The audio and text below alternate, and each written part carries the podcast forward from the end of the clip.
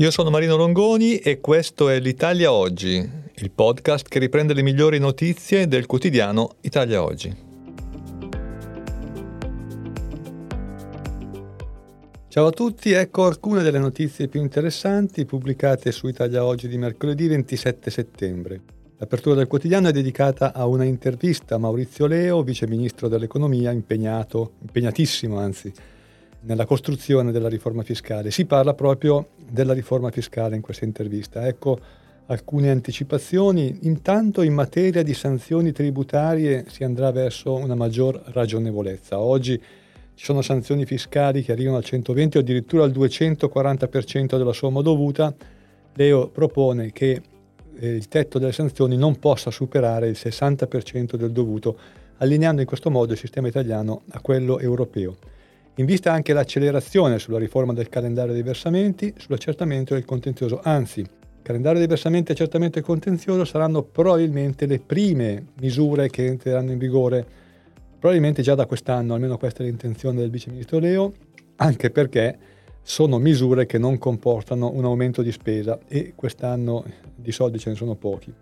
Infatti, fa notare Leo, il super bonus ci è costato dagli ultimi calcoli recentissimi più di 140 miliardi di euro e ancora non è chiaro come debbano essere contabilizzati questi 140 miliardi per cui al Ministero del Tesoro la prudenza è massima.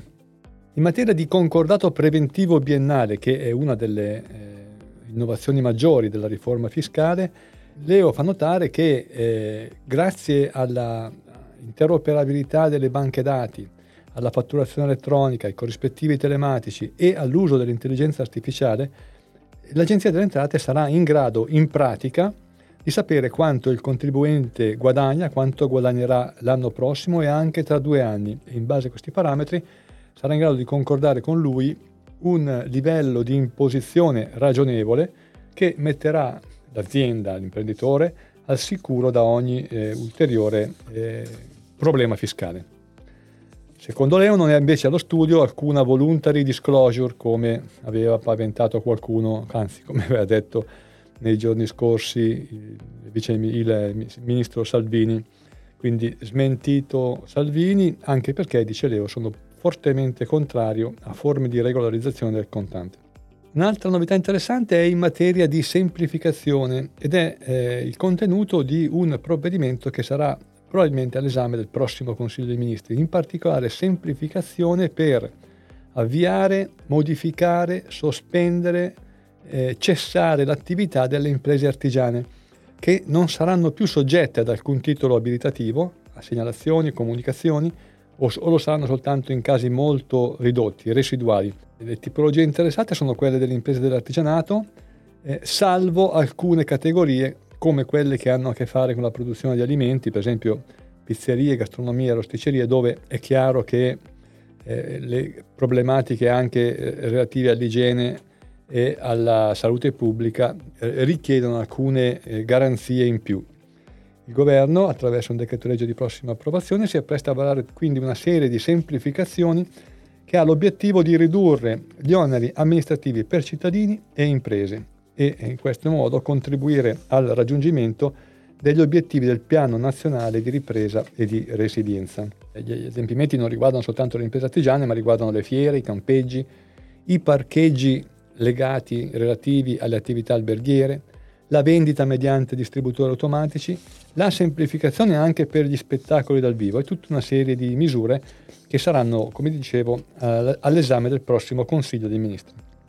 Torniamo sul tema che non è mai stato abbandonato in questi mesi del super bonus 110%, che è stato un piatto ricco per gli ingegneri, lo dice Angelo Domenico Perrini, che eh, eh, proprio oggi terrà eh, a Catania il primo congresso nazionale, anzi l'unico congresso nazionale degli ingegneri del 2023 Perrino fa notare infatti che grazie al 110 il reddito medio degli ingegneri è salito parecchio, da 34.000 euro del 2020 ai 48.000 euro del 2023. Ma c'è un ma, le problematiche del 110% si riflettono anche su questi redditi, per cui eh, la maggior parte dei compensi relativi a questi lavori di fatto non è stata ancora incassata dagli ingegneri, quindi è un aumento soprattutto virtuale. Eh, Perrino fa notare anche che eh, se il super bonus è stato uno sprone per il settore delle costruzioni che erano state messe in grave difficoltà dal Covid, è stata però una norma troppo superficiale, cambiata troppe volte e eh, sia gli ingegneri che le società di ingegneria hanno fatto salti mortali per poterla interpretare e applicare. Era comunque impensabile, dice Perrino, che la detrazione del 110% restasse tale a lungo perché effettivamente era troppo vantaggiosa. Però è anche impensabile che le norme europee che stanno per essere eh, calate anche nel sistema normativo italiano, quelle relative soprattutto agli obblighi di aggiornamento delle, delle costruzioni alle, alle, alle, nuove regole relative a un miglior trattamento ecologico, a un miglior eh, contenimento dei consumi energetici, è impensabile che si possano fare questi lavori senza che il, il governo, lo Stato, in qualche modo fornisca un contributo. Un altro provvedimento invece approvato dal, che sarà approvato dal prossimo Consiglio dei Ministri eh, contiene tutta una serie di proroghe, alcune anche molto attese dai contribuenti italiani. Per esempio, si avrà tempo fino al 15 novembre 2023 per mettersi in regola con le imposte sulle criptoattività. È un adempimento particolarmente scabroso, non semplice, e che richiede una proroga perché non tutti sono riusciti a rispettarne i termini. Invece il 31 ottobre 2023 è il termine ultimo per pagare in un'unica soluzione i tributi e i contributi in scadenza a luglio dovuti dai contribuenti residenti nei comuni lombardi colpiti a luglio dal maltempo ed in stato di emergenza al 31 ottobre. Ancora, entro il 30 novembre 2023 sarà poi possibile la comunicazione dell'assegnazione agevolata dei beni ai soci questo è uno slittamento di due mesi che arriva sul filo di, ma- di lana. La scadenza normale infatti era quella del 30 settembre, ma i dottori commercialisti avevano fatto una certa pressione per spostare questo termine e pare che il, la loro pressione sia andata a buon fine. Nuove scadenze fino al 31 dicembre 2023 anche per l'agevolazione sui mutui per l'acquisto della prima casa per i soggetti under 36, quindi più giovani di 36 anni. Eh, come dicevamo, sono alcuni dei provvedimenti che saranno contenuti in un decreto legge mille proroghe che eh, sarà approvato al prossimo Consiglio dei Ministri. L'ultima notizia riguarda le multinazionali. Un dato diffuso dall'Ocse, eh, oltre 136 paesi condividono le informazioni sui bilanci delle multinazionali. Erano soltanto 95 nel 2018, quindi un passo in avanti notevole eh, quanto rileva l'Ocse in un report di valutazione relativo appunto al 2023 eh, nell'ambito dello standard minimo dell'azione 13 dell'Inclusive Framework sul BPS. L'Italia da questo punto di vista non ha ricevuto nessuna raccomandazione, quindi ha un comportamento ineccepibile.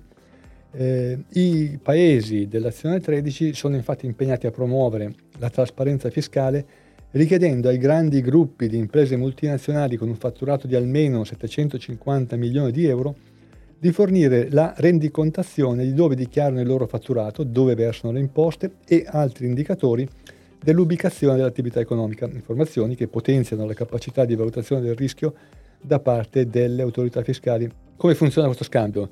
Di fatto funziona in modo abbastanza semplice. La società capogruppo di un gruppo multinazionale prepara e presenta la propria relazione, la propria dichiarazione dei redditi all'amministrazione fiscale nella giurisdizione di residenza fiscale.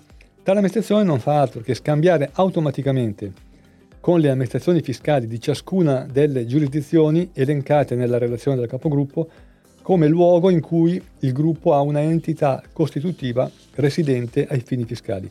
Lo scambio avviene nel quadro di un accordo internazionale ed è ovviamente disciplinato da regole concordate e i paesi che effettuano questo tipo di scambio negli ultimi anni non fanno altro che aumentare. Questo naturalmente migliora la trasparenza e anche il livello fiscale delle imposte pagate dalle società più grandi, appunto le multinazionali. Questo è tutto, arrivederci, a risentirci alla prossima occasione.